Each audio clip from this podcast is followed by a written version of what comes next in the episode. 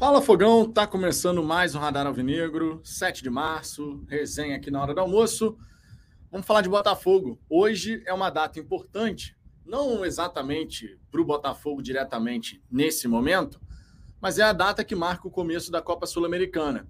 Que todo mundo, né, todos os botafoguenses olham para essa competição imaginando, olha, se fizer um bom trabalho, a gente pode buscar a conquista dessa taça. A gente pega, por exemplo, o ano passado com o Atlético Goianiense, que foi rebaixado no Campeonato Brasileiro, foi semifinalista. O São Paulo, que não fez grande campanha no Brasileiro, foi finalista, acabou com vice-campeonato. O Ceará, que foi rebaixado, chegou nas quartas de final. Mas, obviamente, a gente espera que o Botafogo esteja preparado, né? A gente espera um Botafogo preparado para o desafio da Copa Sul-Americana. E eu decidi colocar a capa dessa live falando, começa a Sula, porque é uma, uma data importante porque falta menos de um mês para o fim da janela de transferências. O Botafogo, nesse momento, infelizmente, apresenta um desempenho muito abaixo daquilo que a gente gostaria de estar vendo, especialmente do jogo do Vasco para cá.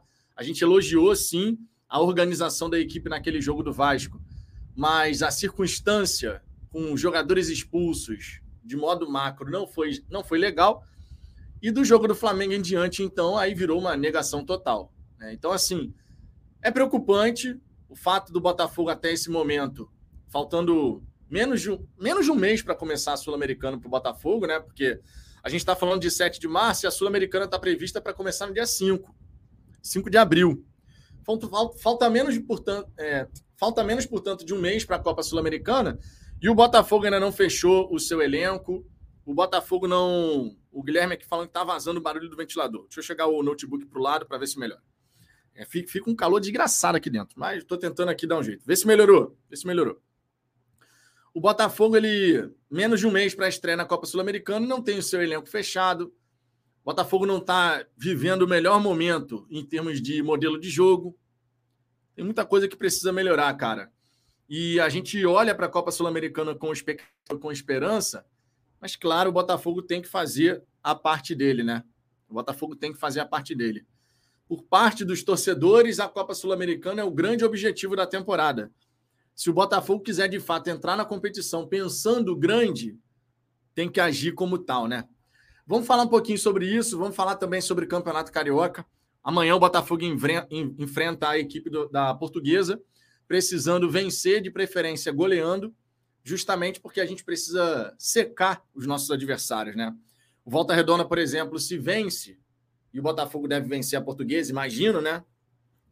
Vamos combinar que se o Botafogo não vencer a portuguesa, minha Nossa Senhora, né?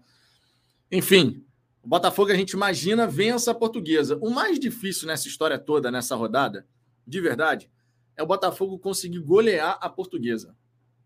Esse, na minha opinião, é o ponto mais difícil, porque o Botafogo, na fase de construção, não consegue apresentar de fato aquele modelo de jogo que a gente fala assim, pô, cara, isso aqui que a gente quer ver constantemente. Já apresentou de forma isolada, mas com constância não. Mais difícil, sinceramente, é o Botafogo conseguir aplicar uma goleada para cima da portuguesa. O Volta Redonda vai enfrentar a equipe do Boa Vista. Boa Vista, penúltimo colocado. Boa Vista que tomou pancada de todo mundo. Volta Redonda sendo o melhor entre os pequenos. A probabilidade do, do Volta Redonda vencer e vencer bem é grande, né? É bem considerável. Cabe ao Botafogo fazer a sua parte e secar os demais. Por que, que é importante golear a portuguesa, independente do resultado do Volta Redonda? Porque na eventualidade do Flamengo vencer o Fluminense, não acho que vai acontecer. Eu acho que o Fluminense é favorito, vai levar esse clássico. Inclusive, vencendo, leva a taça Guanabara, né? Mas na eventualidade do Flamengo vencer a equipe do Fluminense, se o Botafogo goleia, dependendo, a gente passa o Fluminense. Seria uma loucura completa, né? Seria uma loucura, loucura completa. Fato é, nessa data, 7 de março, faltando menos de um mês para a estreia na Copa Sul-Americana, faltando menos de um mês para o encerramento da janela de transferências, acredito que todo botafoguense, quando visualizou esse momento, imaginava um Botafogo diferente. Vamos conversar sobre isso, só que antes fica aquele pedido especial para você deixar o seu like, se inscreva aqui no Fala Fogão também. Ultrapassamos a barreira dos 28.600 Vamos buscar os 29 mil. Com a ajuda de vocês, chegaremos lá. Se não gostar da resenha, pode deixar o dislike, não tem problema algum. Participe, mande suas mensagens. Se quiser ter prioridade de leitura das suas mensagens, manda o superchat, vem para a tela de imediato, praticamente, tá? Vou ficar atento aqui, bastante atento em relação aos superchats que possam surgir. Jogo na tela de imediato para que vocês possam ter suas mensagens lidas o mais rápido possível. Se você é membro do canal, também tem prioridade de resposta aqui ao longo dessa resenha, mas de modo geral vou tentar trazer mensagens aqui de todo mundo, tá? Simbora. Diogo Santos, boa tarde, careca. Se antes estávamos empolgados pelo início da Sula, hoje vemos que pode ser mais difícil que imaginamos, tendo em vista o que passamos na Copa do Brasil. O que será de nós? É um bom ponto que você tem aqui, cara, porque quando a gente visualizou, quando a gente visualizou a o Botafogo participando da Sul-Americana, até entendendo a realidade da competição, a gente pensou o quê? Pô, isso era em dezembro, né? A gente pensou, pô, esse time aí que terminou o brasileiro, apesar da derrota pesada para o Atlético Paranaense, mas esse time que terminou o brasileiro, se a gente preencher as lacunas do jeito certo, a gente começa na Sul-Americana como um dos favoritos. Ainda acho que o Botafogo pode ser um dos favoritos. Nesse momento, jogando a bola que está jogando, não é favorito a nada, né? Vamos ser sinceros. Nesse momento, jogando a bola que está jogando, não é favorito a nada. Tá? É... Emil Pinheiro, e esse protesto do Flamengo? Onde já se viu protestar contra multicampeões durante os últimos anos e atual campeão da Libertadores? Onde já se viu esse absurdo? Disse o torcedor do Botafogo politicamente correto que nunca viu um título e que acha errado xingar jogadores na segunda rodada do Carioquinha. Cara, de verdade, era errado sim. Uma coisa não anula a outra, cara. Não sou, não sou a favor de invadir centro de treinamento. Não acho que o xingamento na segunda rodada estava tava certo. A temporada tinha acabado de começar e a gente estava agindo como se estivesse no fim da temporada. Questão de opinião, questão de ponto de vista, cara. A gente vai discordar nessa. Como em tantos outros pontos, diga-se de passagem. Lucineide Vieira, boa tarde. Parece que a torcida do Botafogo vai ter que carregar esse time mais uma vez esse ano, tendo em vista os reforços que estão sendo tentados. Bom, eu não posso chegar aqui e falar que os reforços que estão sendo tentados não vão dar certo, né? Acho que a gente tem que ter sempre a tranquilidade de Botafogo vai contratar tal jogador? Chegou. Então vamos dar tempo e oportunidade para ele mostrar o seu valor. Acho que antes de mais nada a gente chegar e ficar fazendo aqui, ah não, porque esse jogador vai ser uma porcaria. A gente tem que dar no mínimo o benefício da dúvida, né? No mínimo. Azambuja Carteiro. Calma, gente. Acabei de escrever outra cartinha. Dessa vez nosso ídolo. Damos suas desculpas, ídolo. Não é porque a torcida do Fly está xingando o Gabigol que temos que fazer o mesmo. Cara, olha só. Todo, todo, todo, time de futebol tem protesto, todo time do futebol eventualmente vai ter insatisfação da torcida, independente dos resultados que está gerando. Independente. O ponto central aqui, que a gente foi muito contra a época, aqui no Fala Fogão, foi que a gente é contra a invasão, cara. Agora, o protesto fora, de forma pacífica, sem violência, fora, no portão do centro de treinamento, manifestação legítima da torcida. Sem violência, manifestação legítima. Eu sou contra a invasão do CT, ponto. Quanto a isso, eu nem, nem entro em discussão. É a minha visão e ponto. Vocês podem discordar, problema zero. Mas a minha visão aqui, a visão do canal do Fala Fogão é essa. Lá no Flamengo, os caras não estão conseguindo gerar resultado. E vocês acham realmente que quando o Botafogo chegar num nível que a gente deseja, a gente, por conta disso, vai simplesmente deixar de, de falar alguma coisa? É óbvio que não, pô. Agora, assim como na torcida do Botafogo, assim como na torcida do Flamengo, assim como na torcida do São Paulo, você sempre vai ter os perfis de torcedores torcedores que são mega paz e amor, torcedor que é mais revoltado, que é mais ansioso, que é mais. É, cria uma expectativa maior, é mais otimista, é mais pessimista. Enfim, você vai ter de tudo, cara. Dentro de uma torcida, a gente tem de tudo, em variadas faixas etárias. O que acontece é que a gente sempre vive numa bolha. A gente vive numa bolha. Isso aqui, a live, o Twitter, é uma bolha é, é uma, um pentelésimo do que, que representa de fato a torcida do Botafogo. Por mais que a gente possa fazer uma live aqui, eventualmente, com mais de mil pessoas, não sei o quê, que lá no Twitter tem um monte de gente, mais de 7 mil seguidores, aqui quase 29 mil inscritos. Irmão, é. uma partezinha desse tamanho assim do que representa de fato a torcida do Botafogo. É uma bolha que a gente vive. É claro que representa variados perfis, mas a gente nunca pode perder de vista isso. Por exemplo, o Luiz Castro nas redes sociais, muito criticado, certo? Nesses últimos jogos, ele e os jogadores, muito criticados. Chegou no Espírito Santo, cara. Torcida sem ver o time há um tempão, qual é a reação da torcida? Foi lá receber, abraçar, tirar foto. Por quê? Porque não tem contato sempre com o Botafogo, porque, pô, tá curtindo aquele momento. Cada, cada lugar vai ter a sua realidade, cada perfil de torcedor vai reagir de um jeito. A gente tem que saber lidar com as diferenças, né? A gente tem que saber lidar com as diferenças. E não simplesmente execrar alguém que pensa diferente da gente. Pelo menos eu acho, eu, eu penso dessa maneira, né? É, Olavo Cataldi, Vitão, cheguei já metendo o dedão no teu canal. Chegou com tudo aqui, né, Olavo? Tamo junto, cara. Tom Martins, fala Fogão, sinto que o Botafogo não está pronto. Tenho medo dos jogadores não performarem na filosofia do Castro. Esse, eu não falo nem como medo, eu, eu tenho um certo receio. É, a gente a gente teve sim, desde o começo do Castro no Botafogo, a gente teve sim uma série de situações que vão ser, que já foram comentadas e que valem ser comentadas. A gente teve o Castro que chegou com um elenco base oriundo da Série B. Todo mundo concorda, né? Assim que o Castro chega, a gente tem um elenco base oriundo da Série B, faz as primeiras contratações, aquelas 10 na primeira janela, mas entre a primeira e a segunda janela, o Castro, com dificuldade de, adaptação, a gente já falou sobre isso aqui, a, a capacidade adaptativa do Castro nos parece baixa ele demora para tomar certas decisões para poder adaptar aquilo que está acontecendo. Na ausência de pontas, a torcida está o tempo inteiro falando isso. Na ausência de pontas, muda o esquema, bota outro esquema, não sei o quê. Mas ele não faz, ele segue ali. E foi assim no primeiro momento lá, quando ele chegou. E foi assim depois, quando ele resolveu abdicar do esquema com três zagueiros, que ele utilizou a contragosto. Ele utilizou a contragosto nitidamente, na primeira oportunidade que ele teve, ele desmantelou aquele sistema com três zagueiros, certo? Então a gente teve esse primeiro momento. O Castro chega, não conhece o futebol brasileiro, tem um, um elenco base oriundo da Série B com jogadores recém-contratados. Aí ele pega uma sequência de jogadores lesionados.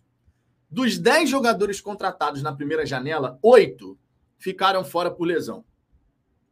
Isso tem seu peso naturalmente. O que não significa dizer que, por exemplo, a gente justifica, e eu falei isso à época, mesmo com o time que a gente jogou contra o América Mineiro na Copa do Brasil, não era para ter tomado um agregado de 5 a 0. Era para o Castro ter adaptado o sistema de jogo, o modelo de jogo, aos jogadores que ele tinha à disposição. Isso é uma responsabilidade do treinador. Não posso jogar da maneira como desejo e para o qual fui contratado adapta momentaneamente, muda o desenho. E o Castro demorou a entender isso ao longo de 2022. Ele demorou a dar o braço a torcer de que, cara, vai ter que mudar o jeito de jogar, não dá para fazer o que você está querendo desde o começo.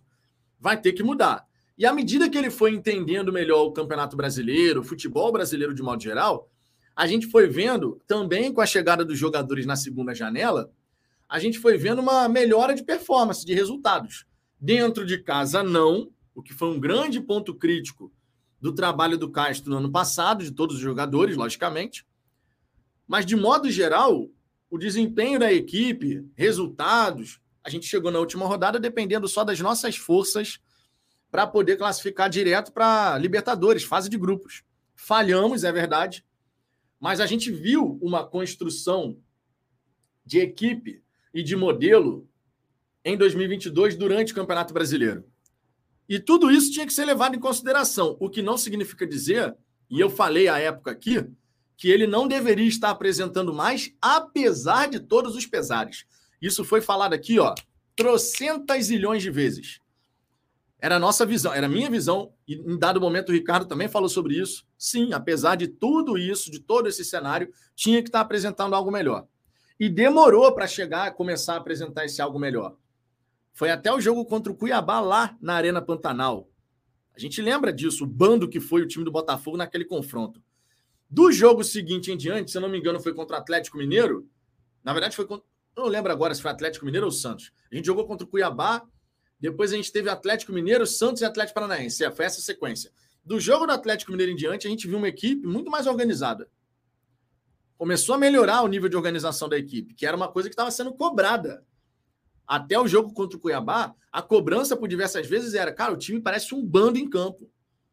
Aí do jogo do Atlético Mineiro em diante, lembrando que do jogo do Atlético Mineiro em diante, os reforços que a gente já tinha disponível era Eduardo e Marçal, certo? Do Atlético Mineiro em diante, os reforços que a gente passou a ter disponíveis era, naquele momento, Eduardo e Marçal, que já deram uma outra cara à equipe. Aí o time foi crescendo ao longo do brasileiro, dando mais osciladas em casa, né? Oscilada não, né? Oscilada é modo de falar. Oscilada se a gente comparar com fora de casa, né? Então, fora de casa bem, dentro de casa mal. Beleza. Termina o campeonato o Botafogo teve chance de ir para a Copa Libertadores, direto, fase de grupos. Desperdiçou a chance. Foi mal, ninguém foi bem ali, nem o Castro, nem comissão técnica, nem jogador, ninguém foi bem ali.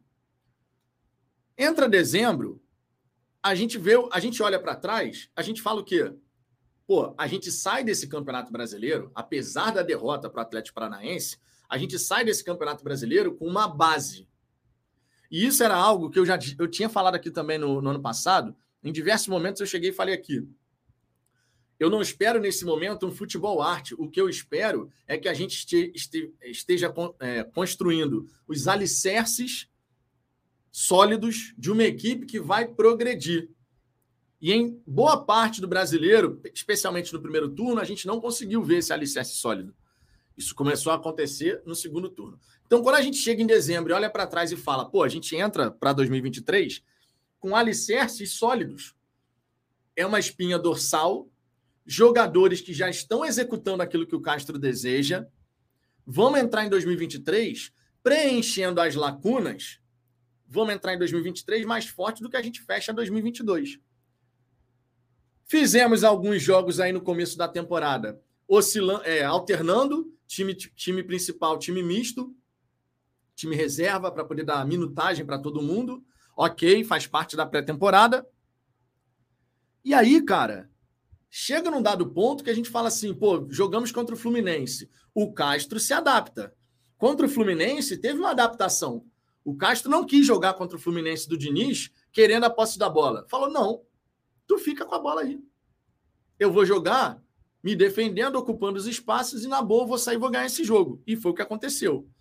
Taticamente falando, o Botafogo foi praticamente perfeito naquele jogo tirou praticamente todos os espaços do, do Fluminense naquele confronto.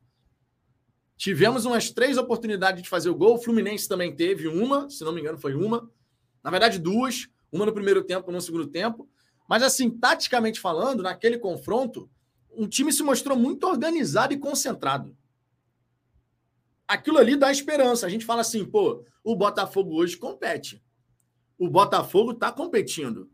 Esse time competindo e conseguindo evoluir na parte ofensiva, criando mais situações, esse time vai dar trabalho para qualquer adversário. Se vai ganhar qualquer adversário é outra história. Até o jogo contra o Fluminense. Depois do jogo contra o Vasco, especialmente pegando do Flamengo em diante, aí é outra história, cara. Aí é outra história. Aí é outra história. Então, aquele clássico contra o Fluminense, que era para ser um divisor de águas positivo, de um time taticamente bem organizado, bem estruturado. Aquele jogo contra o Fluminense era para a gente ter impulsionado. Ganhou o Fluminense taticamente muito bem montado, muito bem armado. Não quis jogar com a bola naquele confronto, porque o Fluminense gosta de ter a bola. Então o Castro deixou o Fluminense ter a posse de bola e o time contra-atacou nas costas, porque o Fluminense sobe muito. Os jogadores do Fluminense sobem muito. Então tinha uma estratégia bem traçada ali.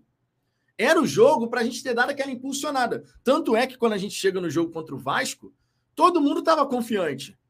No jogo contra o Vasco, pô, 97% da galera que participou da live aqui, ao longo do, da semana, antes do jogo, todo mundo confiante de uma vitória. E não era para menos na ocasião. Não era para menos na ocasião. O time vinha realmente mostrando aquela organização, solidez defensiva e tal. Pecava ainda no modelo ofensivo, no modelo de jogo ofensivo, na construção, E isso não é de agora, isso já vem desde o ano passado. O Botafogo nunca, nessa era Castro, foi um time capaz de construir uma chance atrás da outra. Eu lembro aqui do jogo contra o Santos, lá na Vila Belmiro. Esse foi o modelo de jogo que a gente gostaria de ver sempre. Claro, com o Botafogo cravando e guardando as oportunidades. Esse era o modelo de jogo que eu queria ver. Aquele que a gente fez contra o Santos na Vila Belmiro. Pô, uma chance criada atrás da outra o tempo inteiro chegando na cara do goleiro. Era isso que a gente quer. É, é, isso, na verdade. Era não. É isso que a gente quer ver. Mas se a gente for muito sincero, na era Castro, a gente não teve de forma consistente, consistente e sólida esse modelo de jogo onde ofensivamente o Botafogo constrói, constrói, constrói, constrói. Não teve. Não teve. A gente pode pegar um ou outro jogo aqui pincelando assim, ó, seleciona esse aqui, seleciona aquele ali. Mas de modo macro, não foi o que aconteceu. De modo macro, não foi o que aconteceu. E aí, quando chega agora, nesse momento, 7 de março, faltando menos de um mês para o fim da janela, menos de um mês para a estreia na Sul-Americana, o Botafoguense que em dezembro pensou, preenchendo as lacunas, a gente vai dar passos importantes, hoje, hoje, mesmo com a chegada dos reforços, eu tenho minhas dúvidas. Mesmo com a chegada dos reforços para a sequência da temporada, eu tenho minhas dúvidas se a gente vai ver esse time realmente engrenar do jeito que a gente quer ver engrenar. E a dúvida, ela é mais do que justa. A dúvida é mais do que justa. Porque nesse mês de março, começo do terceiro mês de 2023, o que o Botafoguense esperava era um time organizado, competitivo e capaz de agredir o adversário. E não literalmente, né? Porque o Botafogo agrediu o adversário, mas não, não é para agredir literalmente. Agredir no sentido ofensivo, de criar jogadas, chegar na cara do goleiro. E não é isso que a gente vê, cara. E não é isso que a gente vê. A gente precisa ver o trabalho evoluir, os jogadores apresentarem melhor desempenho, porque a queda de desempenho foi assustadora assustadora. E o trabalho tem que, tem que evoluir, cara. Tem que evoluir. Essa engrenagem, essa engrenagem, ela tem que chegar e se conectar. Essa engrenagem está na hora de se conectar e se conectar de forma firme. Não é esse jogo foi bem, esse outro jogo não foi, foi nada bem, esse jogo foi horroroso, esse jogo foi mais ou menos. A gente tem que encaixar aquela sequência de regularidade, de consistência. Precisamos sim dos reforços, mas já era para estar tá num nível diferente. Em março de 2023 já era para estar tá num nível diferente. Deixa eu ver aqui outras mensagens. Paulo Barros, eu não conheci o Gabriel Pires. A mídia inteira do Botafogo vibrou com a contratação. Que bola fora. O cara não joga e não deixa o time jogar com aquela lerdeza dele. O Gabriel Pires já fez bons jogos com a camisa do Botafogo, mas nesses últimos jogos, irreconhecível. Tanto é que nesse começo de temporada, especialmente depois do jogo contra o Fluminense, o Gabriel Pires foi muito elogiado pelo próprio Castro. O Castro não é de elogiar individualmente e ele elogiou o Gabriel Pires depois daquela partida. Então o Gabriel Pires ele estava conseguindo mudar o retrato que a torcida criou dele. Ele estava conseguindo. Só que depois desses últimos jogos, aí regride tudo de novo. É complicado. A gente tem, é isso que eu estou falando da sequência. É isso que eu estou falando da sequência. Deixa eu ver aqui outras mensagens. O Vilmar Cardoso discorda que o Castro jogou contra o Fluminense. Por escolha do Castro, na verdade, ele só joga assim. Até contra os pequenos toma sufoco. Não é verdade isso. Contra equipes menores, claro, tiro o Sergipe dessa história, porque o Sergipe foi infinitamente melhor que o Botafogo. Mas no Campeonato Carioca, como é que o Botafogo jogava contra os pequenos? Ficando com a bola. Contra o Fluminense, foi uma escolha do treinador jogar daquela maneira. Deixa o Fluminense com a bola, fecha os espaços e contra-ataca nas costas do Fluminense. Aquilo ali foi uma estratégia montada. Que difere do motivo que fez o Textor contratar o Castro. O Textor quer a implementação de jogo de, pro, de é, propositivo, um jogo de imposição. E isso até agora a gente realmente não consegue ver no Botafogo. Sinceramente. É, o Fluminense teve o pênalti, é verdade. O PR pegou aquele pênalti, esqueci do pênalti. Anderson Gurgel, nossa torcida não merece sofrer com esse elenco fraco e uma SAF amadora como a do John Texton. Eu já vou, vou, voltar a repetir o que eu já falei aqui. Não acho o elenco do Botafogo fraco. Eu acho que nesse momento o modelo de jogo do Botafogo não está explorando da melhor forma possível as características dos nossos atletas. Não está explorando a, a, da melhor forma possível. Eu não acho o elenco do Botafogo horroroso, fraquíssimo, não acho. Não vou mudar minha opinião por conta desses últimos resultados. O elenco do Botafogo, na minha opinião, tem lacunas a serem preenchidas, mas também tem boas alternativas. Eu fiz outro dia aqui um levantamento com a galera. A gente chegou a 12 jogadores que podem ser categorizados como bons jogadores. Bons jogadores, caras de qualidade que você olha assim e fala, pô, tem qualidade. Dá, dá para conseguir apresentar um futebol legal com esse cara aqui. Temos alguns garotos, temos algumas apostas, temos outros que a gente não confia mais. O elenco do Botafogo ainda não alcançou o nível que a gente deseja. Isso é evidente para todo mundo. Mas não dá para falar que esse elenco do Botafogo é uma porcaria, que ninguém presta, que é horrível. Não dá, cara. Como é que pode como é que pode?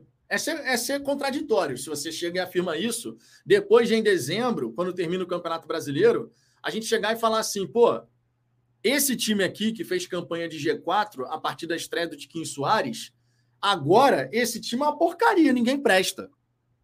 É contraditório. Então não acho o elenco do Botafogo horroroso, não acho que também seja o melhor elenco, o melhor time do Brasil, longe disso. Nós temos bons jogadores, boas opções, porém precisando preencher essas lacunas evidentes no nosso elenco. A gente precisa de um ponto esquerda agressivo, agudo. A gente precisa de um ponta direita também que dê, assuma aquela titularidade por ali. Nós temos lacunas a serem preenchidas. Nós temos lacunas a serem preenchidas.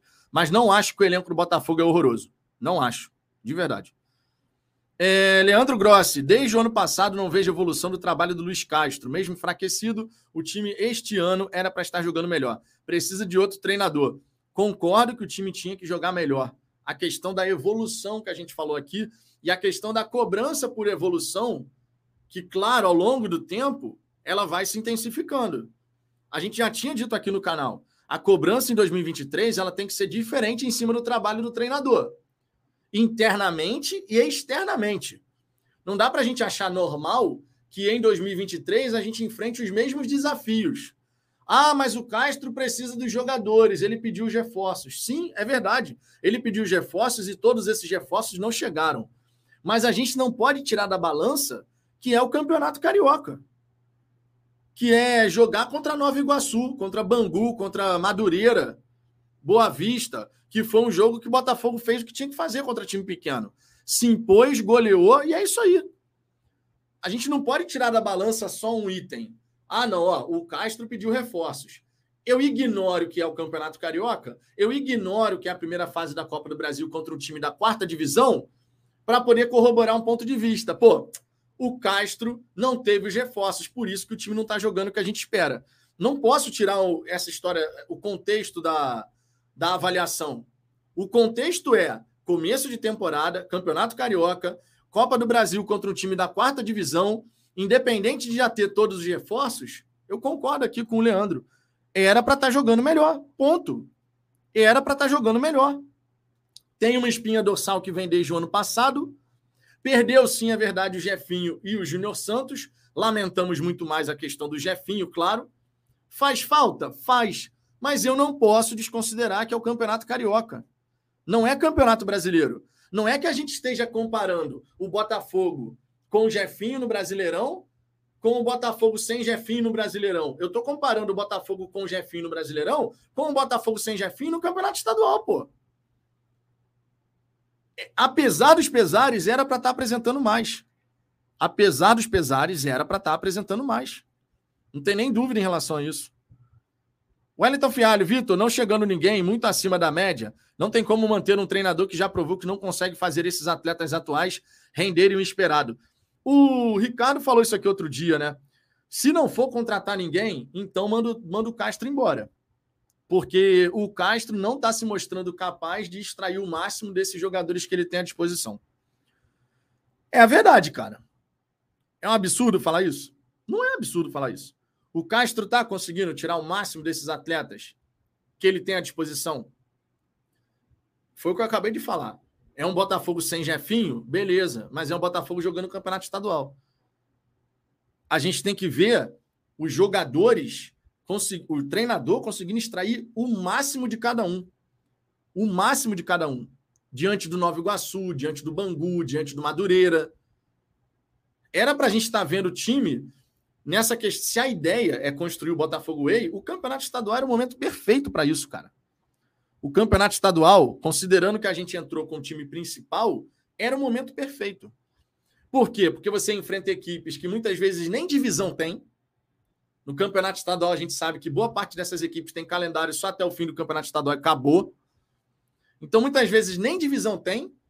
E era o momento perfeito para você poder colocar em prática, ó, botar o, outro, o adversário na roda, movimentação, imposição, pressão pós-perda, para que você realmente pudesse ir subindo esse prédio do Botafogo Way, que por hora é só um slogan, né? Que por hora é só um slogan. É bonito falar Botafogo Way. Mas na prática, na prática, a gente não pode chegar e falar que as coisas estão se desenvolvendo. Na prática, as coisas não estão. Essa é a verdade, pô. Paulo Braga, Vitão, seja firme e dê uma opinião sem pestanejar. Castro tem que sair ou não? Nesse momento, não, ainda não. Nesse momento, ainda não. Dá, dá as ferramentas para o cara. Não é isso que ele está precisando? Dá as ferramentas. O que não me impede de criticar a exibição da equipe agora. Mas não está precisando das ferramentas? Então dá as ferramentas.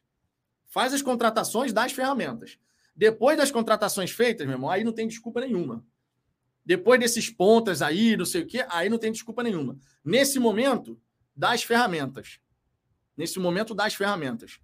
Aí o Castro tem a obrigação de apresentar algo muito melhor do que está acontecendo. De verdade. Ele não pediu os reforços lá em dezembro. Então dá as ferramentas para o cara. Dá as ferramentas para o cara e eu quero ver. Aí eu quero ver. Porque aí não vai ter. Não, porque isso. Não, porque aquilo. Tô super confiante com o Castro nesse momento. Super confiante?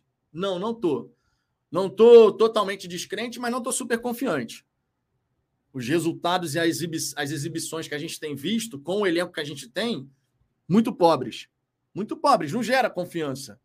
Já fiz elogios aqui em relação a partidas que o Botafogo fez, já fiz críticas também. Vou sempre avaliando jogo a jogo. Mas no momento, não dá para você chegar e falar, eu tenho super confiança no que está acontecendo. Não dá, simplesmente não dá. Agora, não é a parada do, da, dos reforços? Então dá as ferramentas para o cara. Dá as ferramentas para o cara. Porque depois não vai ter, não vai ter conversa, cara. E eu concordo aqui com o Marcílio. Essa conversa de ferramenta vem desde o ano passado. É verdade. É verdade. Por isso, por isso que eu estou falando, já deveria estar apresentando mais, já tinha que ter apresentado mais antes, e volta a gente tem que falar sobre isso. Agora, o lance não é que eu vejo muita gente ainda falando, mas os reforços não chegaram. Então, beleza, dá os reforços para o cara, aí a gente vai ver.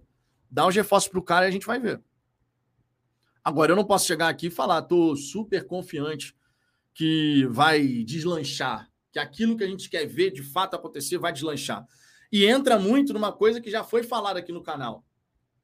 O Castro fez bons trabalhos em outros lugares, mas às vezes acontece de tu não conseguir desenvolver seu trabalho em um determinado clube. Às vezes acontece com o mesmo profissional que chega no momento, vai mal, depois, um ano depois, dois anos depois, volta e faz um bom trabalho. Aqui no Fluminense a gente tem o melhor exemplo, cara. O Diniz na primeira passagem deixou o Fluminense na zona do rebaixamento. Torcedor do Fluminense não queria ver o Diniz nem pintado de ouro. Aí volta o Diniz agora. Pergunta se o torcedor do Fluminense está. Não, manda o Diniz embora. Não. Agora deu certo. Naquela outra vez não deu certo. Coisas do futebol, cara. O Abel Braga, que no final da carreira foi tão criticado, mas cara vitorioso na carreira dele. Quantos trabalhos ruins o Abel Braga desempenhou? Não foi só mar de rosas. Então, às vezes acontece, cara. O Filipão a mesma coisa, o Tite a mesma coisa. Já teve trabalho que não deu liga, que não deu certo. Já teve trabalho que não funcionou. E pode acontecer sim, a gente nunca pode desconsiderar esse elemento da história. Pode acontecer de no Botafogo o Luiz Castro não conseguir apresentar aquilo que o Textor imaginou lá atrás. Nesse momento não consegue apresentar. Se der esses reforços com os pontas, vai, vai conseguir? Não sei. Não sei. Eu tenho, eu tenho, eu tenho essa desconfiança de que será que vamos crescer de fato? E quando eu falo crescer de fato, eu estou falando crescer de forma contundente. Eu estou falando de ver o desempenho do Botafogo melhorar de forma contundente. Eu não estou falando dessa oscilação que a gente já vê, que alguns jogos vai bem. Não estou dizendo que o Botafogo vai passar a jogar futebol arte, tá? Não confunda uma coisa com a outra. Mas é a gente poder perceber na equipe que todo santo jogo a gente consegue enxergar exatamente aquilo que é a visão do Botafogo Way. Todo santo jogo, sem ficar nessa oscilação. Agora eu consigo, agora eu não consigo. Agora eu consigo, agora eu não consigo. Essa consistência, essa constância, a gente ainda não viu no, no Botafogo. A gente viu em alguns jogos uma coisa interessante, elogiamos e tal, mas a constância da gente poder falar, meu irmão, a gente está numa sequência aqui de 10 jogos, 12 jogos que a gente vê realmente o time muito bem. Isso não aconteceu. Isso não aconteceu. Daniel Vitor, ele só fez bons trabalhos em times que são o melhor ou o segundo melhor elenco do país. Aí é mole. É um elemento a ser considerado. Mas, ao mesmo tempo, e ele sempre cita isso, né? Que é o jogo do Shakhtar contra o Real Madrid, naquela Champions, ganhou os dois jogos contra o Real Madrid. O treinador que consegue colocar um time para jogar contra o Real Madrid do jeito que o Shakhtar jogou, não é um cara que é burro futebolisticamente, né? Todo mundo sabe que o Castro tem a leitura do futebol. Ele foi muito elogiado, inclusive, na época da Copa do Mundo e tal. Fez a leitura do que a Croácia faria. Perfeita leitura antes do jogo contra a Croácia. Todo mundo lembra disso, todo mundo elogiou na época. Pô, o treinador do Botafogo é sinistro mesmo. Falou exatamente aquilo que ia acontecer. Então não posso achar que o Luiz Castro ele é burro, porque não é. Não é. Não é. É um cara entendido de futebol, é um cara que conhece de futebol. Mas a gente não pode descartar a possibilidade de, no Botafogo, pode ser que não dê certo. No Botafogo, pode ser que a coisa não avance de forma contundente. Não é avançar e voltar, avançar e voltar. Não é disso que eu estou falando. A gente já viu o time do Castro no ano passado, com a chegada dos reforços, apresentar um melhor desempenho. Mas essa oscilação de agora a gente está crescendo, aí dá um passinho para trás, agora dá um passinho. É isso que a gente tem que ultrapassar, essa barreira de constantemente a gente dá um passinho para trás, que ah, agora desencaixou. A fase ofensiva nunca foi uma coisa assim, o supra-sumo da construção. Evoluímos na fase defensiva, mas para o Botafogo Way funcionar, não é só a fase defensiva, é principalmente a ofensiva. Porque o Botafogo Way ele é pautado na construção com posse de bola, com imposição, presença no campo adversário. O Botafogo ele tem como diretriz esse tipo de jogo, esse modelo de jogo. Não é um modelo onde só a fase defensiva é boa e de vez em quando a gente agride o adversário lá na frente. De vez em quando a gente chega para criar uma situação clara de gol. Não é esse o propósito do tal Botafogo Way. Tão alardeado e tal, né? Que nesse momento realmente é só um slogan. Cabe ao Castro conseguir melhorar, né, cara? Cabe ao Castro conseguir melhorar. Agora, o problema é a falta de reforços, então dá os reforços. Depois não vai ter o que falar, irmão. No ano passado, quando os reforços chegaram, a gente tem que reconhecer. Segunda janela, chegaram os reforços, o Botafogo cresceu de desempenho. Isso a gente tem que reconhecer. Agora, ao mesmo tempo, quando a gente fala isso, pô, segundo, segundo semestre do ano passado, segunda janela, chega o reforço, o Botafogo vai bem, faz campanha de G4 a partir da estreia do Tiquinho, pô, maneiro. Maneiro. Mas, ao mesmo tempo, eu não posso deixar de comentar que quando o Castro não tem a situação ideal para o trabalho dele funcionar e fluir, a coisa não anda. Qual é o torcedor que consegue chegar e falar algo diferente disso? Nas tempera... Na condição ideal, condições ideais de temperatura e pressão, o Castro funciona. No ano passado, no segundo semestre, beleza, funcionou.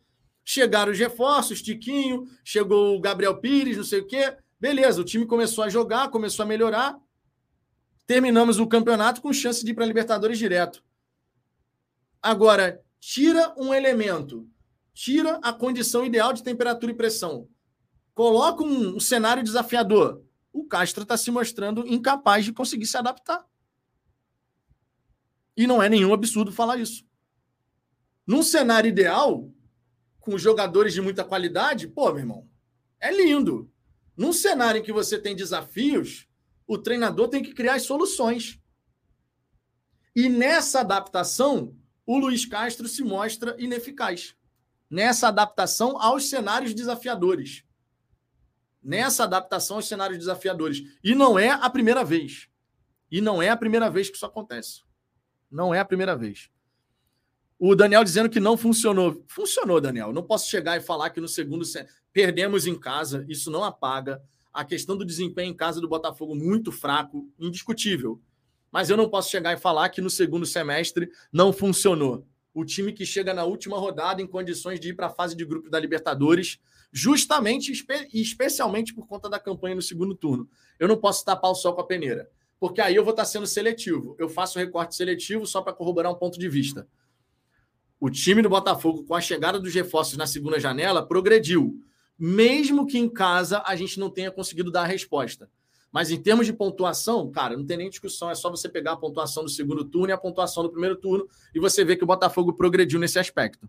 Os resultados aconteceram, a gente realmente viu algumas boas partidas do Botafogo, o que não quer dizer que todas foram maravilhosas, mas eu não posso simplesmente chegar agora aqui, porque o momento presente é ruim, e ignorar os elogios que foram feitos, não só pela gente, mas também pela galera do chat, quando o Botafogo fez boas apresentações. Porque a gente jogar dessa maneira a opinião aqui, ah, como agora não tá legal, então eu vou descer além tudo. Nada nunca deu certo. Não, não é verdade. Isso não é verdade. É... Ô, Mário Júnior, um bloquezinho para você, tá? Discorde da opinião de forma respeitosa, tá? Discorda da opinião de forma respeitosa. Tu tá aqui na resenha, Tu pode me chamar de passapano, problema zero. A partir do momento que você extrapola o limite da maneira como você vai se referir a mim, tu não é, tu não é bem-vindo aqui. Então, obrigado pela presença. Enquanto estava escrevendo só passapano, que discorda da minha opinião, problema zero. Mas vamos saber conversar. Vamos saber conversar. Tu tem sua opinião, eu tenho a minha. Problema zero em relação a isso. Mas a gente tem que se respeitar, é o mínimo, né? Como você não fez isso, tomou um bloquezinho de bobeira. Paciência. Wilson Cerqueira, a imprensa esportiva coloca em discussão que o Castro, de péssimo, vergonhoso e ruim. Não sei quem consegue visualizar coisas que a torcida do Botafogo não viu. Cara, eu vi essa declaração que foi dada aí em relação ao Castro. É, não vejo que eles estavam.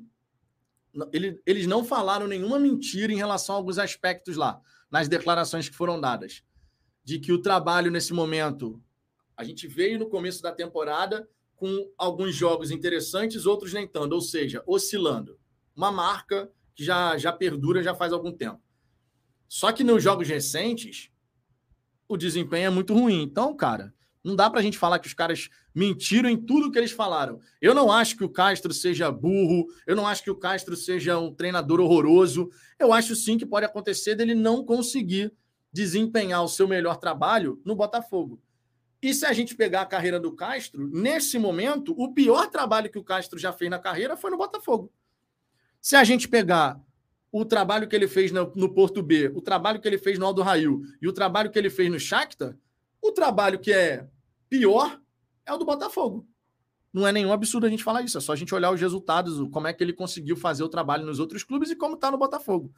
Em que pese ter tido promessas do Textor, em que pese ele não ter tido os, os reforços que ele desejava para essa temporada, da maneira como ele desejava. Tudo isso é verdade. Mas ele também tem sua parcela de responsabilidade. Guilherme Correia, se for para pagar um milhão e meio por, por mês e ter performance em campo, que traga o Jorge Sampaoli. E esse com certeza vai cobrar reforço sem medo de repúdio. O Jorge Sampaoli só tem um problema, né? Os times do Jorge Sampaoli atacam pra cacete, é verdade, mas defensivamente é a negação total normalmente. Normalmente, o, o, os times do São Paulo criam muitas circunstâncias de gol, isso é verdade, mas defensivamente, pô, dão espaço pra caramba. Vocês vão lembrar, por exemplo, daquele jogo 2020, cara. O São Paulo no Atlético. O São Paulo que estava no Atlético Mineiro, né? Não, ali foi o Cuca. Qual era o time que o São Paulo estava? Era o Santos? Agora eu tô na dúvida. Era o Santos. Eu lembro que a gente pegou o São Paulo um time do São Paulo que, meu irmão, ia todo mundo para frente. Agora, era Atlético Mineiro aquele time? Que era o Altuori que estava no comando e era aquele time horroroso de 2020 do Botafogo, né? Porque o time do Atlético Mineiro ia todo mundo para frente, irmão. Ficavam só dois lá atrás. Era o Santos, era o Santos. Eu lembro que a gente pegou um time do São Paulo que, meu irmão, era uma loucura. O cara botava o time todo para frente. O São Paulo não chegou a comandar o Atlético Mineiro, não, cara? Foi aquele jogo que a gente ganhou, que era a tática da vida, que foi a brincadeira. Foi contra o, o Cuca. Agora eu esqueci, cara. Eu acho que foi o São Paulo, gente. Foi, foi o Atlético Mineiro daquele 2020, que foi a tática da vida, que o Autori colocou uma tática completamente diferente de repente, assim. Acho que foi contra o São Paulo mesmo, cara. Foi São Paulo mesmo, Atlético. Ó. Aquele time do Atlético atacava pra cacete, finalizou quase 30 vezes, se eu não me engano, contra o Botafogo naquele jogo. Só que perdeu. Perdeu com o Botafogo tendo chance de contra-ataque fazer uns 5. A gente ganhou aquele jogo por 2 a 1 podia ter sido uns 5. O São Paulo ele não consegue armar bem a, o sistema defensivo do, do, dos times dele. Não consegue. É, deixa eu ver aqui. Vinícius Cascardo esse sobrenome, Vinícius. Isso que dá na jogar com 10. Parabéns, Luiz Castro, criação zero. Não acho que o nosso problema de criação se resolve só com um 10, cara. Claro que um 10 ajudaria. Mas a construção de jogo do Botafogo não, não é só por conta da ausência de um 10. Eu, eu dei aqui um exemplo onde eu falei: olha, como é que o, o Tiquinho Soares está sendo explorado nesse time do Botafogo? Eu falei aqui três situações que a gente não vê ser, ser muito explorado no Botafogo. O Tiquinho fazendo pivô na entrada da grande área. A gente vê isso acontecer? E é notório que o Tiquinho sabe fazer pivô, né? Todo mundo concorda que o Tiquinho sabe fazer pivô. A gente não vê, a gente não vê o Tiquinho Soares sendo explorado nessa circunstância. Tiquinho Soares de costa, de costas para o gol, o zagueiro ali atrás dele, a bola vai no tiquinho, meia passa, ou ponta passa para receber. A gente não vê. A gente não vê o Botafogo criar circunstâncias em que o Tiquinho recebe a bola para dar um toque só na bola. Sabe aquela bola no segundo pau? É só empurrar para dentro do gol? Isso raramente acontece. Isso raramente acontece e essa construção é pelo lado. Essa é uma jogada que você faz pelo corredor lateral, corredor interno. A gente raramente vê isso acontecer, porque o Botafogo explora pouco o corredor interno. Até explora o corredor lateral, mas o corredor interno não explora. A gente também não vê a entrada em facão do ponta quando o Tiquinho sai da grande área e se afasta, vem aqui na intermediária. A gente não vê movimentações assim.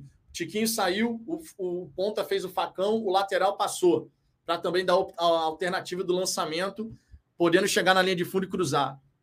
Cara, isso tudo são jogadas que você pode fazer quando você tem um centroavante com as características do Tiquinho mas que a gente não vê acontecer no Botafogo. Acho que por estar falando isso eu entendo mais de futebol do que o Castro? Não, ele trabalha com futebol, eu não. Eu estou aqui comentando no canal que eu criei. O Castro entende muito mais de futebol do que eu, sem a menor sombra de dúvida. Agora, está pecando na hora de explorar a característica do seu centroavante. O Tiquinho não pode se restringir a ser o cara que vem na intermediária para participar da construção. E por diversas vezes isso acontece. Em diversos jogos, a gente vê o Tiquinho aparecer mais longe da grande área do que efetivamente como centroavante. E, e o Castro e a comissão técnica têm responsabilidade em relação a isso, né?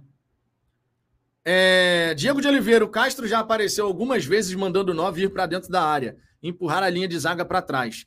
Tudo bem, ele pode ter aparecido mandando o 9 para a área, bacana, mas a gente não vê essa exploração do Tiquinho como pivô, por exemplo. E isso tem que ser trabalhado. Não sei se é ou se não é, mas na hora do jogo não é executado. Na hora do jogo não é executado. É, Fernando Santana. Deixa eu trazer aqui a mensagem, peraí. Fernando Santana, Castro fez bons trabalhos em clubes com estrutura e organizado, ou seja, para esse momento o ideal era um técnico acostumado com situações adversas. Esse foi um dos erros do Textor trazer o Castro agora. Você tem um bom ponto aqui, cara. Você tem um bom ponto aqui. Existem treinadores com uma boa capacidade de adaptação, que conseguem se adaptar às situações mais adversas possíveis.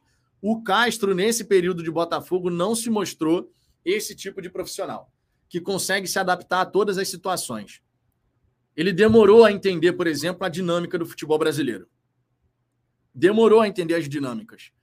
Agora, nesse começo de temporada, quando ele deu a primeira coletiva lá no Lonier, e ele falou assim: olha, se eu entendo mais do futebol brasileiro agora, ele falou uma série de coisas, inclusive de que eventualmente você tem que ser reativo, você tem que jogar na transição.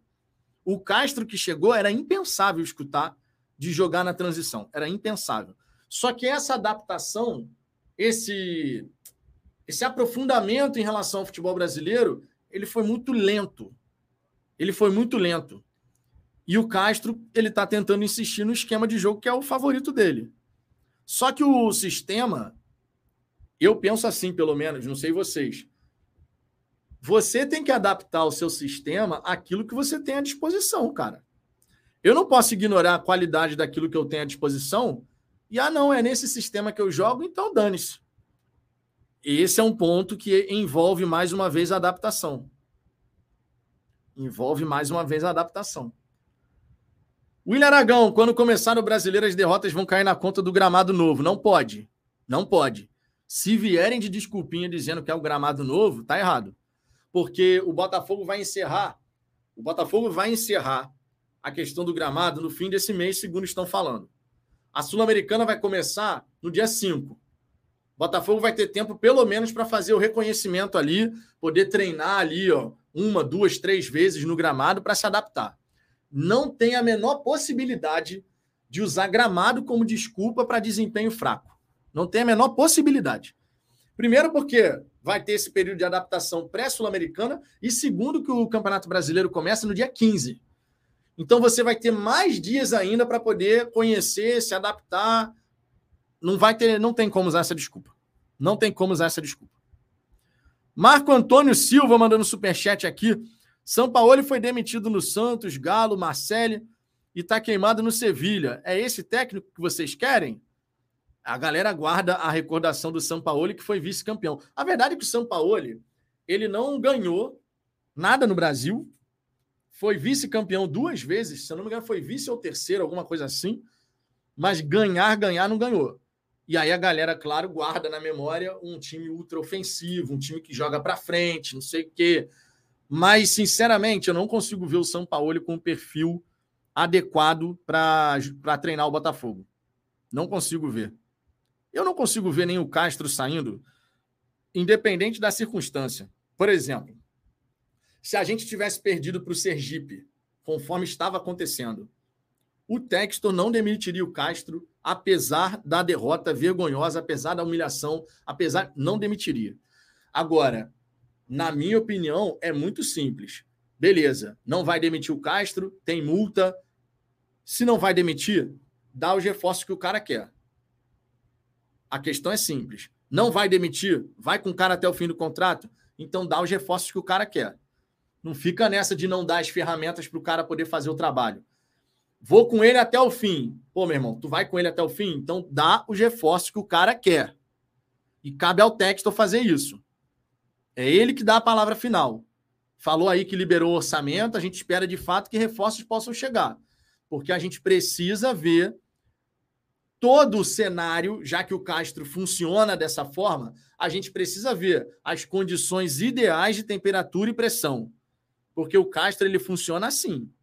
O Castro não funciona exatamente da maneira como a gente quer e que foi, inclusive, contratado para isso, quando ele tem essas situações adversas. Não tem o material humano ideal, então não funciona do jeito que a gente imagina que deveria funcionar. Cabe ao Textor dar as ferramentas. Agora, já digo aqui, pelo que tem apresentado, pelo que tem apresentado de forma macro, pegando desde o começo, lá em março de 2022, para agora, não há justificativa plausível para a renovação do contrato do Castro no fim do ano. Pelo que tem apresentado agora, esquece. Pelo que tem apresentado agora, não há a menor possibilidade. A menor possibilidade. Para pensar em conversar sobre renovação, vai ter que melhorar muito aquilo que está apresentando. Aí você chega no fim do ano e fala: pô, cara, apesar de todas as dificuldades, melhorou, agora a coisa está fluindo. Caso contrário, se é o nível que está apresentando é esse assim, fim do ano é ó, tchau e benção. Tchau e benção. Fim do ano, para mim, não tem nem conversa. Pelo que está apresentando até aqui, que não conseguiu se tornar consistente efetivamente, que tem dificuldade de adaptação quando em cenário adverso, fim do ano, tchau e benção. Agora, se melhorar, se realmente conseguir apresentar um nível de futebol, um nível de jogo, um modelo de jogo, que a gente possa chegar e falar, agora engrenou, aí é uma outra situação. Enquanto não for esse o cenário do agora engrenou, enquanto a gente não sentir que, olha, a gente olha para o time do Botafogo, o time do Botafogo realmente tem um modelo de jogo que era o que todo mundo imaginava quando o Castro foi contratado. Enquanto não chegar nesse momento, se é que vai chegar, eu espero que chegue para nossa felicidade, mas enquanto não chegar esse momento, não há justificativa para renovar contrato no fim do ano. É, Paulo Braga, contrato do Jorge Jesus termina agora em junho e ele não quer ficar na Turquia. Cara, eu não consigo ver o Jorge Jesus no Botafogo. E outra, eu acho que aquilo que ele fez no Flamengo, cara, foi uma parada assim muito fora da curva. Não é o normal. Não é o normal. O que ele conseguiu fazer em 2020, 2019 foi uma parada completamente fora da curva, até para a carreira dele, cara. Até para a carreira dele. A carreira do Jorge Jesus não é assim, não. Então, assim, não sei se, não sei até que ponto o Jorge Jesus, se voltasse ao futebol brasileiro, conseguiria reproduzir aquilo que ele fez em 2019. Não sei até que ponto. Sinceramente, não sei. É... Tiago Nascimento, cara, não adianta. Tem gente que gosta de apanhar muito para depois acordar. Cara, o Textor tem contrato com o cara e o cara vai ficar com ele. Eu, eu de verdade vamos fazer aqui uma enquete sem ser enquete, só vocês respondendo no chat rapidinho. Se o Botafogo tivesse sido eliminado pelo Sergipe, foi na Bacia das Almas. Se o Botafogo tivesse sido eliminado pelo Sergipe, não é o que você gostaria que acontecesse. Você acha que o Textor teria demitido o Castro? Você acha que. Ó, a gente está falando de um resultado vergonhoso, uma humilhação, vexame total. Você acha que o Textor demitiria o Castro se a gente tivesse sido eliminado na primeira fase da Copa do Brasil? Para mim, não. Para mim, a resposta é muito simples. Não demitiria. Ele não demitiria. Não teria essa de demitir. Aí tá aqui, ó. A galera não demitiria. Eu não estou falando o que, que você acha que tem. Qual é o seu desejo? Eu estou falando o que, que você acha que o Textor faria. O Textor demitiria o Castro se a gente tivesse sido eliminado pelo Sergipe? Para mim, a resposta é muito simples e direta: não. Não demitiria. Tá aqui, ó. LLB não, Glauber Scoralic não, o Sérgio Ferreira não demitiria, o Leão também dizendo a mesma coisa, o Pedro Henrique, o Paulo Henrique dizendo não, o William Aragão dizendo rua, mas acredito que seja muito mais o seu próprio desejo do que o, você falando como se fosse a opinião do texto. Diego de Oliveira não, Rafael Aroca a mesma coisa, Júlio Cabanas não, Wendel Guerra, Bruno Campanhão, o Gabriel Guedes, o Renato Prior, o João Marcos, o Sidney Santos, todo mundo aqui dizendo não, ó. Todo mundo aqui dizendo não. O Thales Peixoto, o Gabriel Viana, Ana Terezo, o alemão joga dizendo fica Castro. Não em relação a essa pergunta, imagino. A pergunta foi bem direta. O Daniel não teria demitido, o custo da, demissão seria altíssimo. Nem o Castro pede boné porque a multa é alta, é, porque tem multa dos dois lados, né? Ainda tem isso. O William Aragão não, mas deveria. Tá aqui, ó. Raul Reis, não. Tá aí, ó. A gente já sabe qual é o, o modelo. A gente já sabe qual é o modelo que o Textor tem, a opinião que o Textor tem em relação à figura do Castro. Por isso que a gente está falando aqui. O Ricardo está certo quando ele fala sobre isso. Você tem que dar as ferramentas. Se você vai manter o treinador independente de qualquer coisa, dá as ferramentas para o cara traz os reforços que o Castro deseja. Traz, os jogadores que o Castro entende que, é necessário, que são necessários para que o, o modelo de jogo possa evoluir. Porque não faz sentido. Tu não vai demitir independente de qualquer coisa, mas também não vai dar os reforços que o cara deseja? Não dá, cara. Ou é uma coisa ou é outra. Ou é uma coisa ou é outra. E o que a gente precisa nesse momento, considerando a realidade, que o Fora Castro não é algo viável na cabeça do dono da SAF botafoguense, então contrata os jogadores, porra. Contrata os jogadores para que ele possa. Esses jogadores, inclusive, e aqui, aqui eu vou fazer de uma de advogada do diabo do Castro. Esses jogadores já eram para ter chegado ó, há muito tempo, irmão. Há muito tempo. Vocês que acompanham aqui o Fala Fogão, vocês lembram da gente falando. Lá em dezembro, lá em dezembro, a gente falou o quê? Esses reforços têm que chegar até o dia 9 de janeiro. Dia 9 de janeiro. Por quê? Porque era a data da reapresentação. E o Castro teria, desde o primeiro dia da temporada, a possibilidade de preparar a equipe, todo mundo entrando no nível homogêneo, todo mundo chegando ali para ficar no mesmo nível físico, técnico, tático. Lá em dezembro a gente já falava sobre isso. O ideal era esse: traz os caras, traz os caras já no começo da pré-temporada. a gente já está agora faltando um mês, menos de um mês para a estreia na Sul-Americana. E os jogadores não chegaram. Então, a real é a seguinte: o Castro tem sua parcela de responsabilidade, os jogadores têm sua parcela de responsabilidade, mas a responsabilidade principal, principal é do Textor. A responsabilidade principal é do Textor. Ninguém vai tirar essa responsabilidade principal dele, porque é ele que dá a palavra final.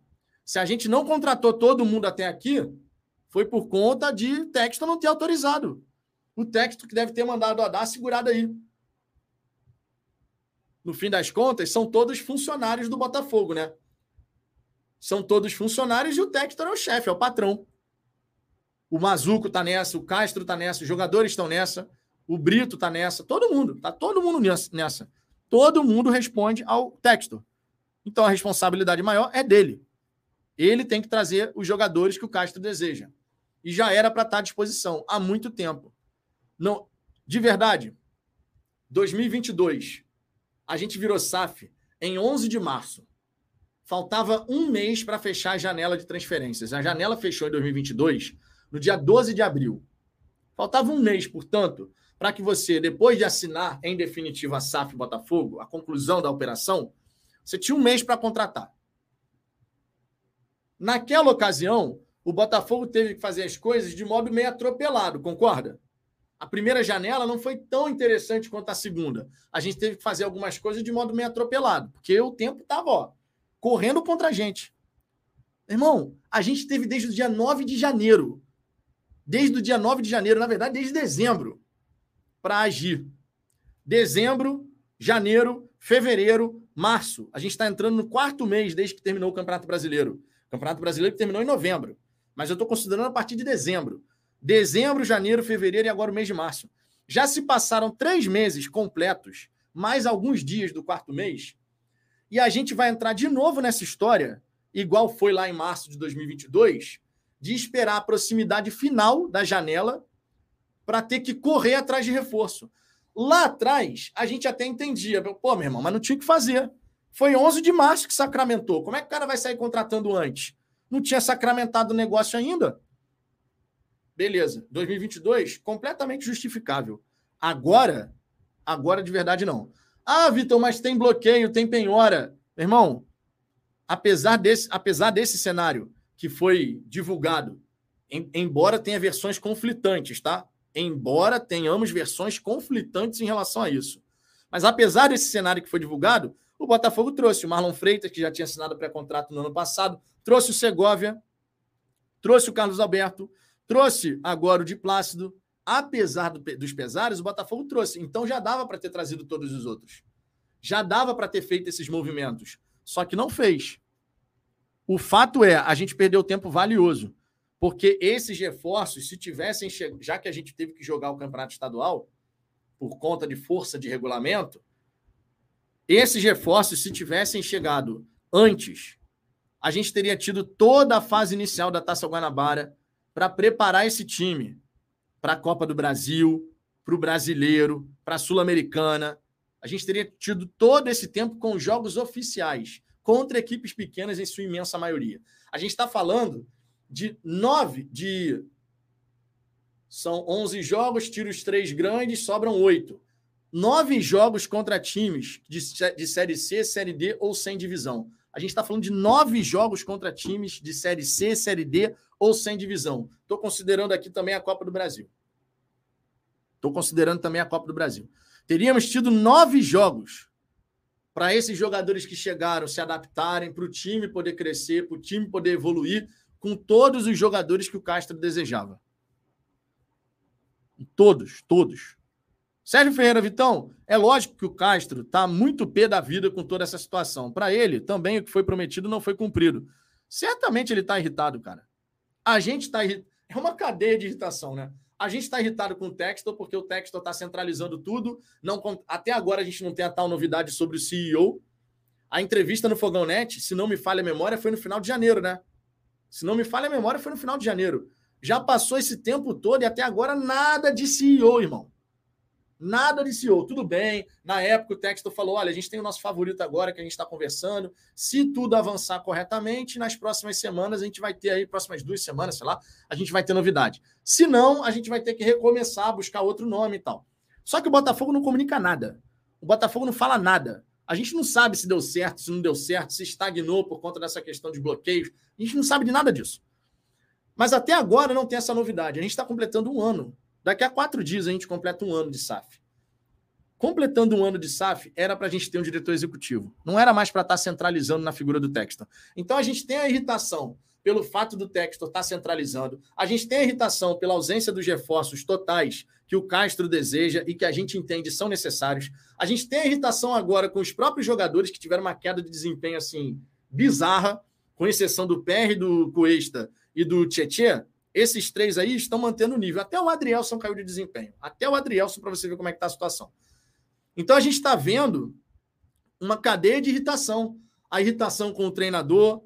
É uma cadeia de irritação. Agora, dentro do Botafogo, certamente o Castro está meio assim desapontado. No mínimo. No mínimo desapontado. No mínimo. Porque quando ele vira em dezembro e pede reforços, quando ele vira em dezembro e fala, eu quero ser campeão para o Botafogo, eu já passei as minhas demandas para o departamento de futebol, o Mazuco e o Brito já estão sabendo. Eu tenho certeza absoluta que o Castro não esperava chegar em março sem todos os jogadores aqui. Certeza absoluta. O Castro não esperava que a gente fosse chegar em março. Isso foi em dezembro. Ele deu essa declaração em dezembro. Eu tenho certeza absoluta que em março quando chegasse o mês de março, eu tenho certeza absoluta que o Castro já esperava ter todos os jogadores aqui à disposição. Todos, todos. O Daniel e o Texto pode estar desapontado com o Castro? Também acredito que possa estar. O que não significa dizer que vai ter demissão. Mas também acredito que possa estar.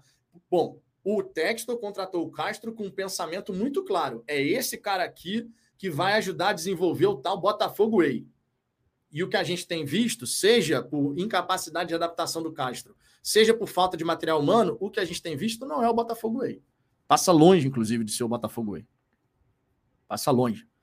Marcos Túlio, meu amigo Túlio aqui, ó, Vitor. Tá claro que o Texto vai tentar fazer grana até fazer uma nova injeção. Ele se deparou com muitos imprevistos, não vai trazer ninguém, só vai vender.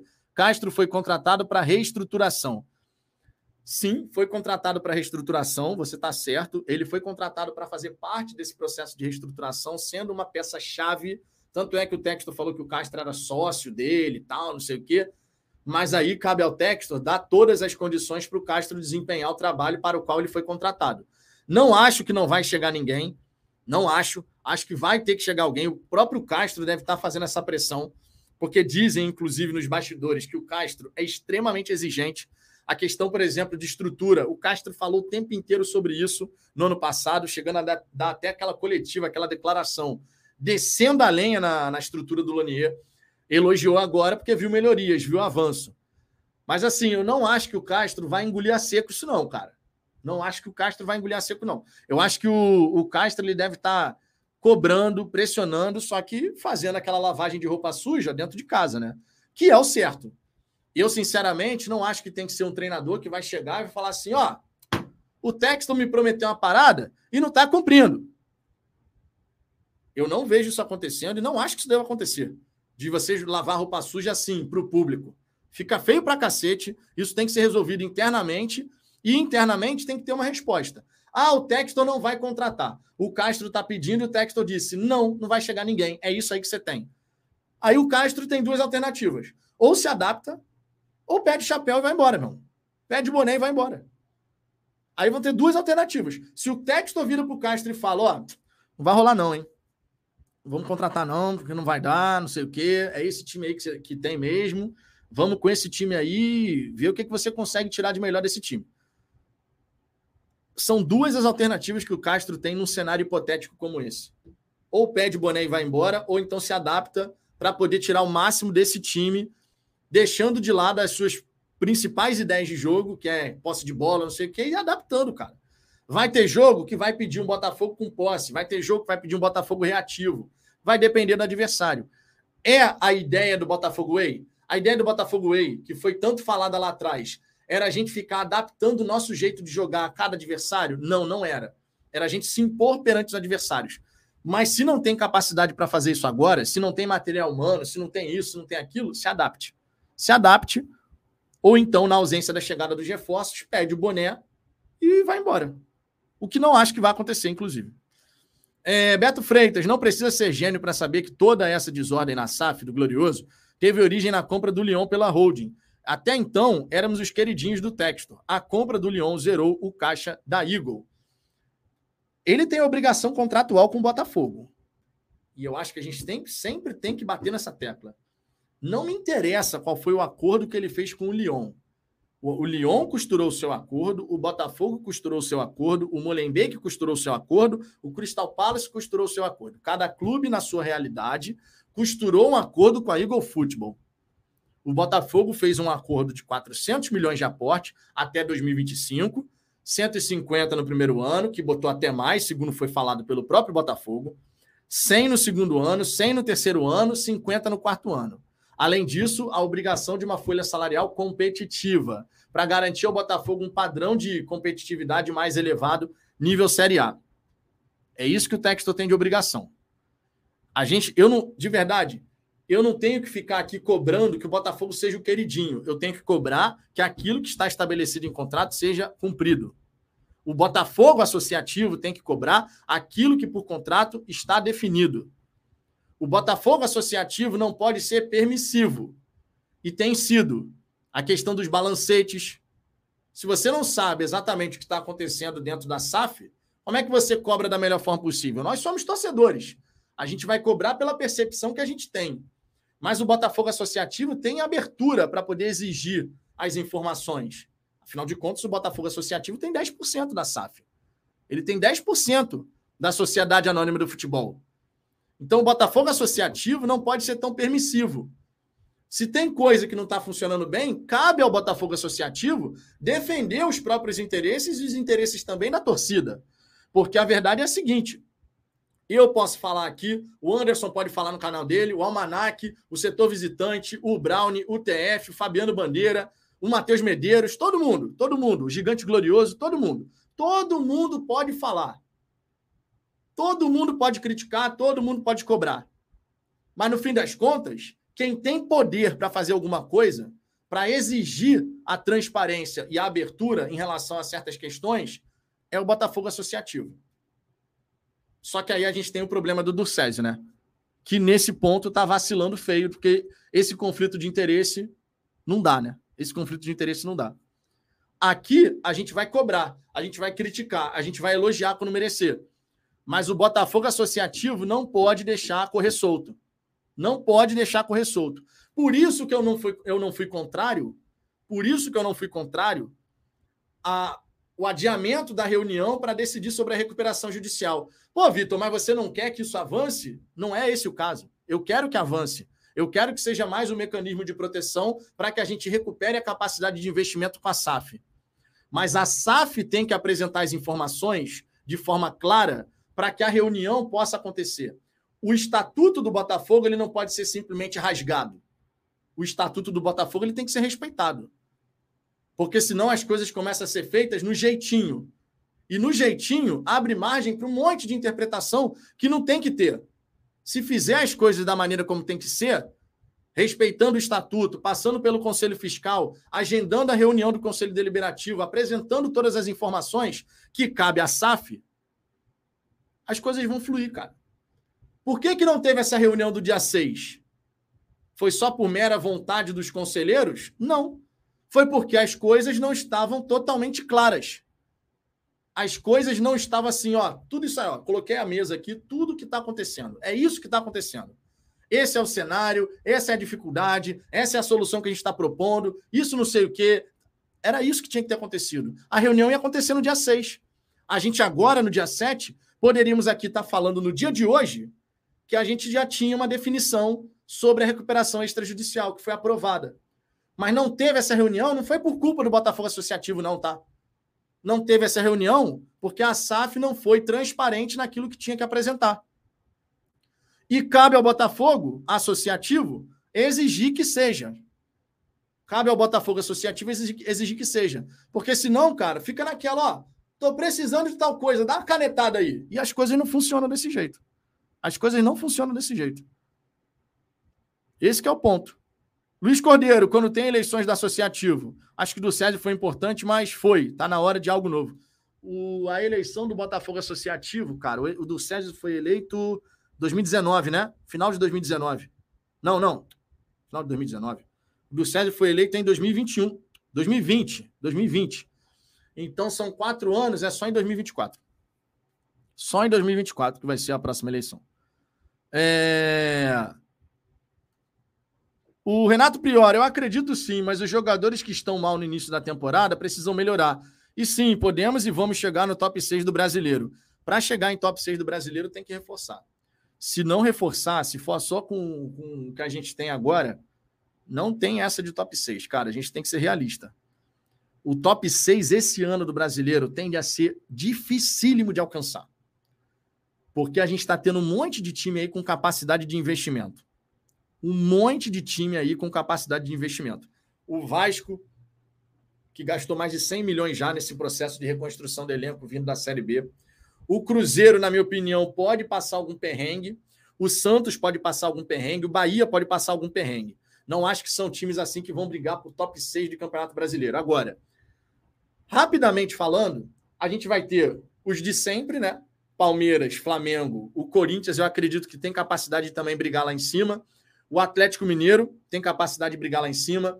O São Paulo, apesar de sim não ser o supra-sumo do futebol, quem sabe pode surpreender nesse brasileiro. A dupla Grenal, a dupla Grenal, o Grêmio, que voltou da Série B, voltou com uma fome do cacete. Essa é a verdade. O Grêmio voltou da Série B com uma fome do cacete. O Internacional também contratou o Ener Valência, estava aí negociando com o Benedetto. Internacional também querendo. Irmão, esse top 6 do brasileiro vai ser difícil pra cacete. Vai ser difícil pra cacete. Então, se você pensa que, ah, não, sem, sem, sem reforçar, a gente consegue ainda brigar pelo top 6. Não consegue, não. Não consegue, não. Na minha opinião, não consegue, não. Esse time aí não é, não é top 6, não. Esse time, do jeito que tá jogando, não é top 6 mesmo. Passa longe, inclusive. Digníssima aqui mandando, ó, tá chegando a hora de terminar essa resenha. Lembrando que hoje é terça-feira, a gente vai ter a resenha das 22 horas, tá? Então tem rodada dupla hoje aqui no canal. Fica o convite para vocês poderem participar. É, eu vou ter que sair com a Digníssima e com a Luna, que a gente tem compromisso aqui, é, médico, inclusive. Tudo bem, está tudo bem, coisas de rotina, tá? Então a gente tem esse compromisso, mas às 22 horas estaremos juntos novamente, tá? Eu vou indo nessa, eu vou indo nessa, mas repito, 22 horas, 22 horas, estou de volta, tá? Só vou ter que terminar essa resenha mais cedo por conta desse compromisso aqui com a Digníssima e com a Luna, tá? Já assistiram ao vídeo que eu coloquei aqui mais cedo no canal? Se não assistiu, assista. Ficou um vídeo bem interessante. Os vídeos voltaram aqui ao Fala Fogão. Lembrando sempre que você também pode acompanhar as nossas resenhas através do Spotify, Google Podcast e Apple Podcast. Beleza? Tô indo nessa, hein? Tá rolando a live do Fogão Net. Quem quiser dar aquela moral lá pro Gentile. E vamos continuar falando de Botafogo, esperando que as coisas possam evoluir, né? Esperando que as coisas possam evoluir. Fechou? Grande abraço para todo mundo. Beijo no coração de cada um de vocês. Fui!